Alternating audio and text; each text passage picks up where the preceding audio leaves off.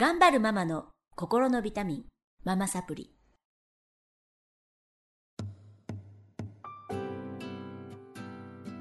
皆さんこんにちは。ママサプリの時間がやってきました。この番組は上海在住のママたちのお悩みを一緒に解決していこうという番組です。えー今日はスタジオの方に、えー大人気ブロガーさんでもあります。上海さくらさんとアシンさんにお越しいただいてます。よろしくお願いします。よろしくお願いします。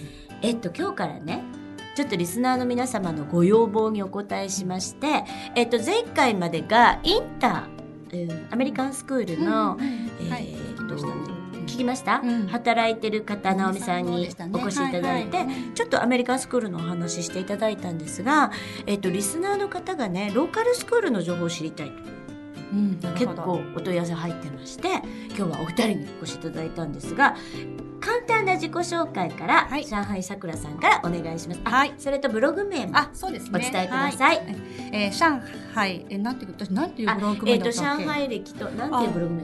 上海さくらのあ、上海桜の上海あれこれですね。そうだそうだそうだそう書かせていただいてます。ますはい上海桜と申します。はい。えっ、と上海歴は12年になるかな？すごいすごいはい。ねなんかでも10年過ぎるともうなんかあとはどうでもよくなるんですけど。ね。それまではちょっと数えてたんですけど多分12年ぐらいになって。中国人だね。そうですね。はい。もう半分そうなりましたね。はい。で、えっと、主人が上海の人で,、ははい。いでこちらで結婚して、えーもうずっとそのまま多分今後も、えー上海で過ごしていくんじゃないかなと思うんですけども、まあ、主人とあとは、えー上の子が小学校3年生、えーとローカル校に通ってます、ではい。あとはもう一人下の子が今ローカルの幼稚園に通っているという家庭です。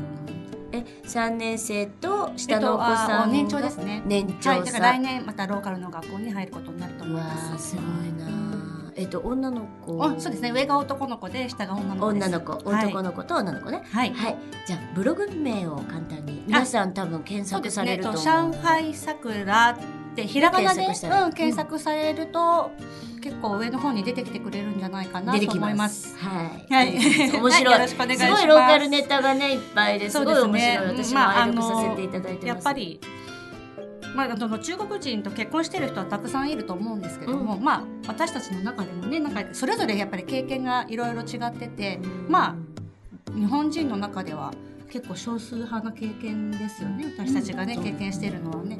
まあ、そういうことを書いて少しでも中国の、まあ、一部分なんだけど、まあ、知ってもらえればいいかなという思いで書いています。すごい素晴らしい。ありがとうございます。よろしくお願いします。はい、バチバチバチバチ。では、アシンさん。はい、はい。えー労働史は中国人というブログを書いてます。はいアシンと申します。よはいろしくお願いします。よろしくお願いします。と私もえーさくらさんと同じ中国人の夫を、えー持つものなんですけれども、まあさくらさんとちょっと違って、まあ、えー私たちは日本で知り合ってですね、うん。えー夫が留学生で日本に来てる時に大学で知り合い、はいそれで、えー結婚して結婚後はずっと日本に住んでいたんですけれども、まあ、夫が中国に帰国したいという中国人ですか？はい、中国人です。はいはいあそうだよねラウトすみません、すみません。そうですね。中国人だもんね。で、あの、まあ、帰国したいという願いがあったので、まあ、それで、まあ、転職をしてもらって、うんそれで上海に引っ越してきました。で、まあ、上海歴は、そうですね、上海に住んだのは合計は3年、4年いかないぐらいだと、ぐらいなんですね。うんというのも、上海に3ヶ月住んでから、えー、広州、広い方の、はい香港の隣の広州に、えー引っ越しまして、はい。そこで1年半過ごした後、またさらに、えー上海に戻ってきたというような形です。すごいね。はい。まあ、ゆじゃあしょ中国自体は、え何年5年は5年は過ぎてるけど5年は過ぎてない。上海自あそうか上海自体が、まあ、そう、4年、3年強ぐらいですね。そんなに長くないんだね。そんなに長くはないです。まあ、行く先々すべて。すごい長い感じ。したつもりだったけどあれそうだった顔がもうね、今日は赤ちゃんと一緒に。はい。で、あの、家族はですね、まあ、長女が7歳で、7歳えーローカル校小学校の、えー9月から2年生。で、まあ、長男が、えー4月に生まれて、今、もうすもうすぐごい。5ヶ月と4生まれいう。たばっかり。はい。上海生まれです。かわいい。ちゃってますけど、はい今寝たらちょうどよかったです。そうかじゃあそうだね。アシンさんももうずっと中国で生活されるご予定ですか、そうですね。結構でも夫が割に転職が好きなので まあちょっとこれから先がどうなるかわからない。また日本に帰るかもしれないし中国の他の都市になるかもしれないし。なるほど。ずっと上海かもしれないしもう。すごいね。全く二人とも。わからないです。す労働詩っていうのは、えっとはい。どういう字でしたっけ？老人の老人老にの老に。えー、同志ですね。同じ志動詞あーはいラオトンジ。ラオトンジーは。っていうのが中国人。中国人あ違う中国人じゃなくて夫っていう意味なんですよね、まあ長年継ぎ添ったこうパートナー。同志なパートナーというような意味ですね。うん、ラオトンジは中国人っていうブログではい。アシンさん出てます、はい。であと上海桜さんはいブログを皆さん見ていただくとあのこれからローカルとか入れようかなと思ってらっしゃる方とかたくさんいらっしゃると思うんですよね。はい。ね、すごいね、ええちょっと今日は今からお話しいただきますけど、手続きとか大変なんでしょうね。はい、そうですね。ね。えまずまあ中国は戸籍制度っていうのがある、はい戸籍が結構しっかり、えーつながあの制度がありまして、うん。でそこの現地の戸籍を持っている人でないと、えーそこの学区の小学校にはローカル校には入れない。っていうのがまず第一にの外国人にとってのハードルですね。へえ。そそうですよね。上海桜さんは戸籍持ってる？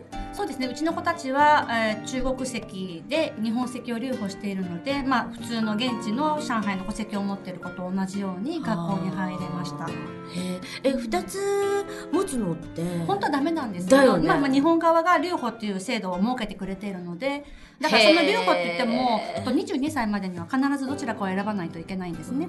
でその時に、まあ、まあ家族でまた決めればいいかなと思ってとりあえず選択肢を増やす意味で、まあ、こちらで出産して中国籍プラス、まあ、日本籍は留保という形にしてます。そうか。でもアシンさんのとこは日本籍なんですよね。はい、日本籍ですだ。から大変だったんですよそうでね。すね。おまけにあの、まあローカル校って言ってもまあいろいろありまして、はいで私の住んでたまたまあのマンションのうん。えー学内の学校っていうのが、まあ、うん外国籍の子供を受け入れる、えー、人外版といううん。えー人外版。人外境国境の境ですね、えー国境の境に外って書いて人外クラスってありますもんね。はい、で、うんそこがあるのそこがあってそこに外国籍の子供とあと上海に戸籍を持たない子供も一部そこに入れるなる。ようになってるんですね。ですので、まあ、その制度を利用して、まあ人えーマンションに一番近い小学校その人外班に入ることにししました。へえ、どんな国籍の子供さんがいらっしゃるんですか？そうですね。ただあのこ国籍が違うだけで結構見た目はもう皆さん中国人あのね。もうまさにもうん。うお子さんで、えーまあ、パパママ中国人だけどこ国籍はアメリカとかスペインとか、まあ、フランスカナダもいますそれはパパママが留学しててとか、とか向こうに住んでて。そうですねそれとか移民をこれから考えてるおお子さんも入れるので、まあ、そういった形の方が。形がありますね。でもどんな風に大変だったんですか？それ語るとなんかね、あのもう何日でも喋れる。喋れます。まあそれもブログにもずっと切々と書かせてもらってあブログね合わせてね。そうです。もうあれ書いてて自分でもうこれ書いてて思い出して胃が痛くなるぐらい辛かったので。へーもうぜひなんでなんでまず、まずですね、うん。まあ私自身がちょっとかなり準備不足というか、うん。中国のそのお受験、小学校受験がこれほど熾烈だっていうことを全く。気にしてなかったんですね。一つはそこにあります。で、うん。まあ私はまあ普通の日本人の家庭で育ってるので、まあ小幼稚園とかまあ少なくとも小学校1、2、3年生ぐらいまでは遊んで暮らせよみたいな、うん。そんなね、特に勉強は二の次みたいな家庭だったので、特にあの意識はしてなかったしてなかったんですね。で子供とまあ、子供を連れて中国に引っ越した時に、まあ、中国中国語をその時子供は全く話せなかったんですね、はい当時2歳半だったんですけど、はいでまず、まあ、彼女を、まあ、ローカルの幼稚園に入れて、えー第一に考えたのは中国語を習得させることだったんです。はあでもそこからしてスタートからして違うんですね。他の受験生のお子さんはもう中国語ができて当たり前。うん。そっかえー英語もできるでしょ？もちろんそうです。試験科目に英語があります。すごいね。それってさあの全ての小学校大体上海市内の小学校ってそうなの？そうですね。そのあの英語できる？人外版がそうです。あ人外版がそうか。必ずそうです。他の一般のクラスはそんなにできない？あうちの子みたいなケースだと、うん。まあうちの学校は国内班もチンワイ班もなくてもうそのままそのなんていうの？普通の普通の学校ですよいわゆる、うん、しかないんですけど要は上海戸籍があって書店の手続きをすれば試験なしで入れちゃうんですよ。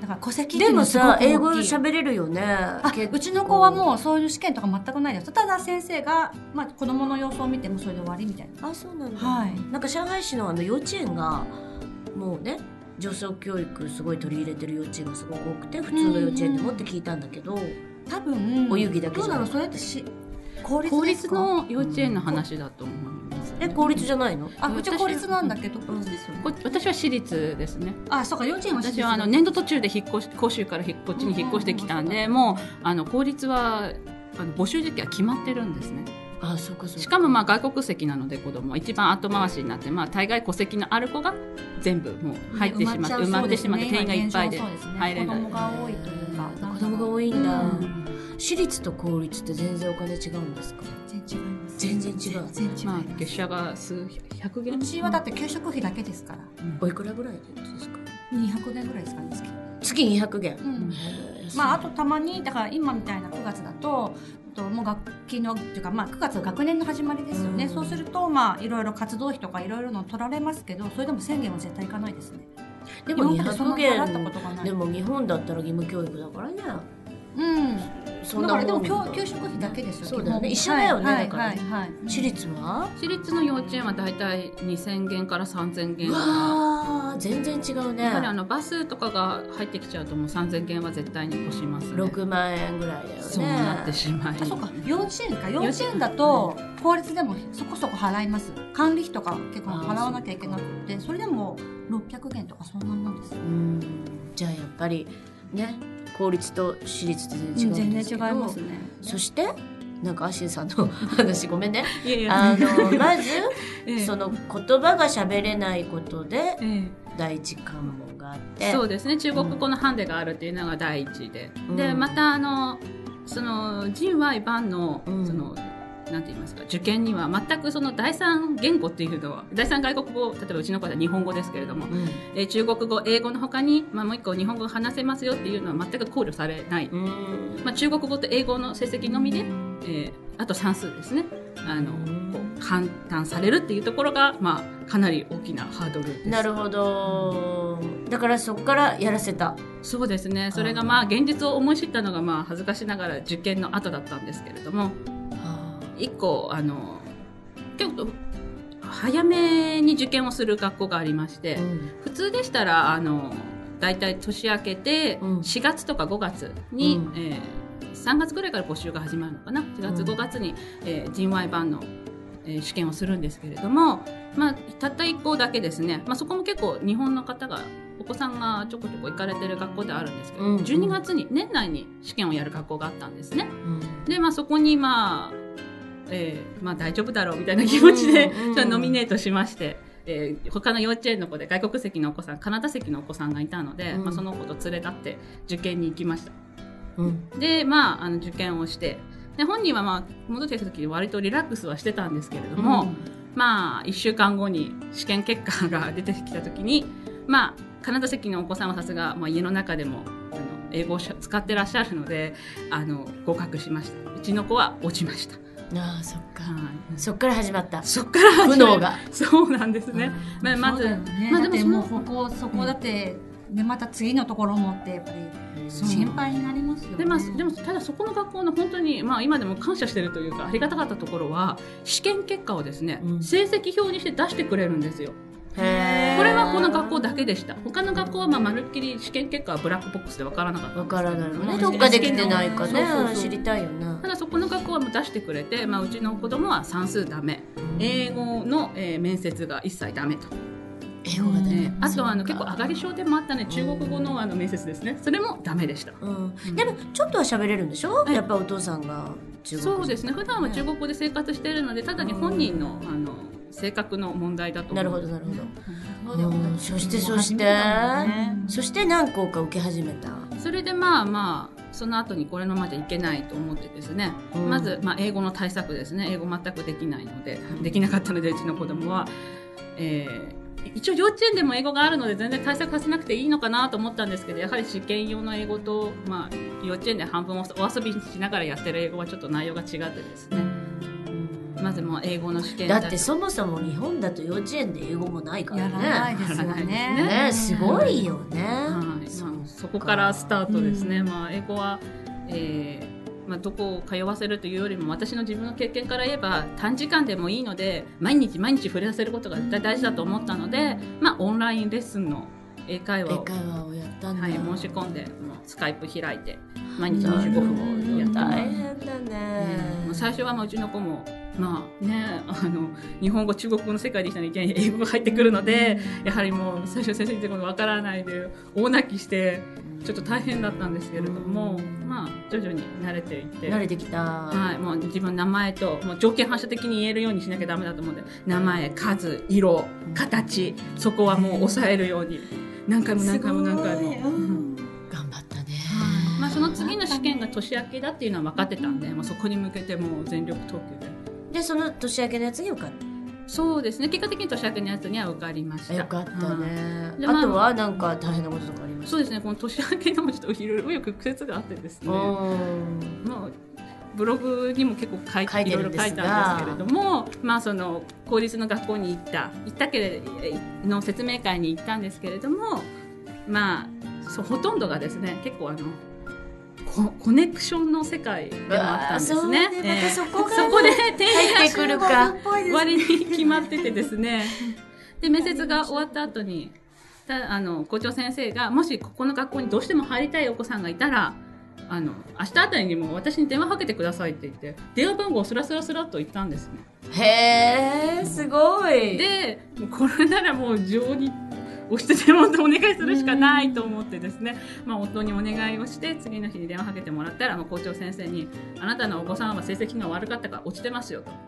いやー。もうこれで2回目のガーンストレートですああもうあの時はまたもうショックでね。もう今この表情を見ていただければね、ちょっとラジオだからこの表情をお見せできないのは辛いですね。なんかね、呆然とした感じだよね。放心状態な感じ。本当時の様子りありと。あの時思い出しても今今でも同期しますもん、ねそうですよ。これはね子供の受験っていうのは自分で思い通りにできない。そうね。これの辛さがあるっていうことをもうひしひしと思い知りました。え、それで？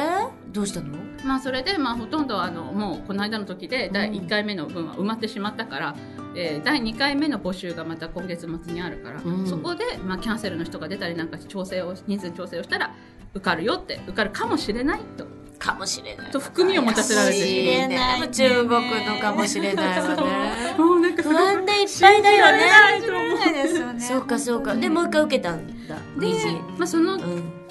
まあその後にもまた別の学校も同時に受けて私立の学校も受けてですね、うんえーそその試験が終わった後にたまたまその私が住んでる学区のあの教育説明会が開かれていたので、開かれたことが分かったので、まあ、教育説明会に出て、うん。まあ、うちの子は多分その人 Y バンにはもう入れないだろうから、まあ、へもうね、校長先生がダメだ、ダメと言われてるんで、もう先のことは全然わからないので、まあ、他のその学区の子供、ところで子供を受け入れてくれるところはないかと思って出たんですね。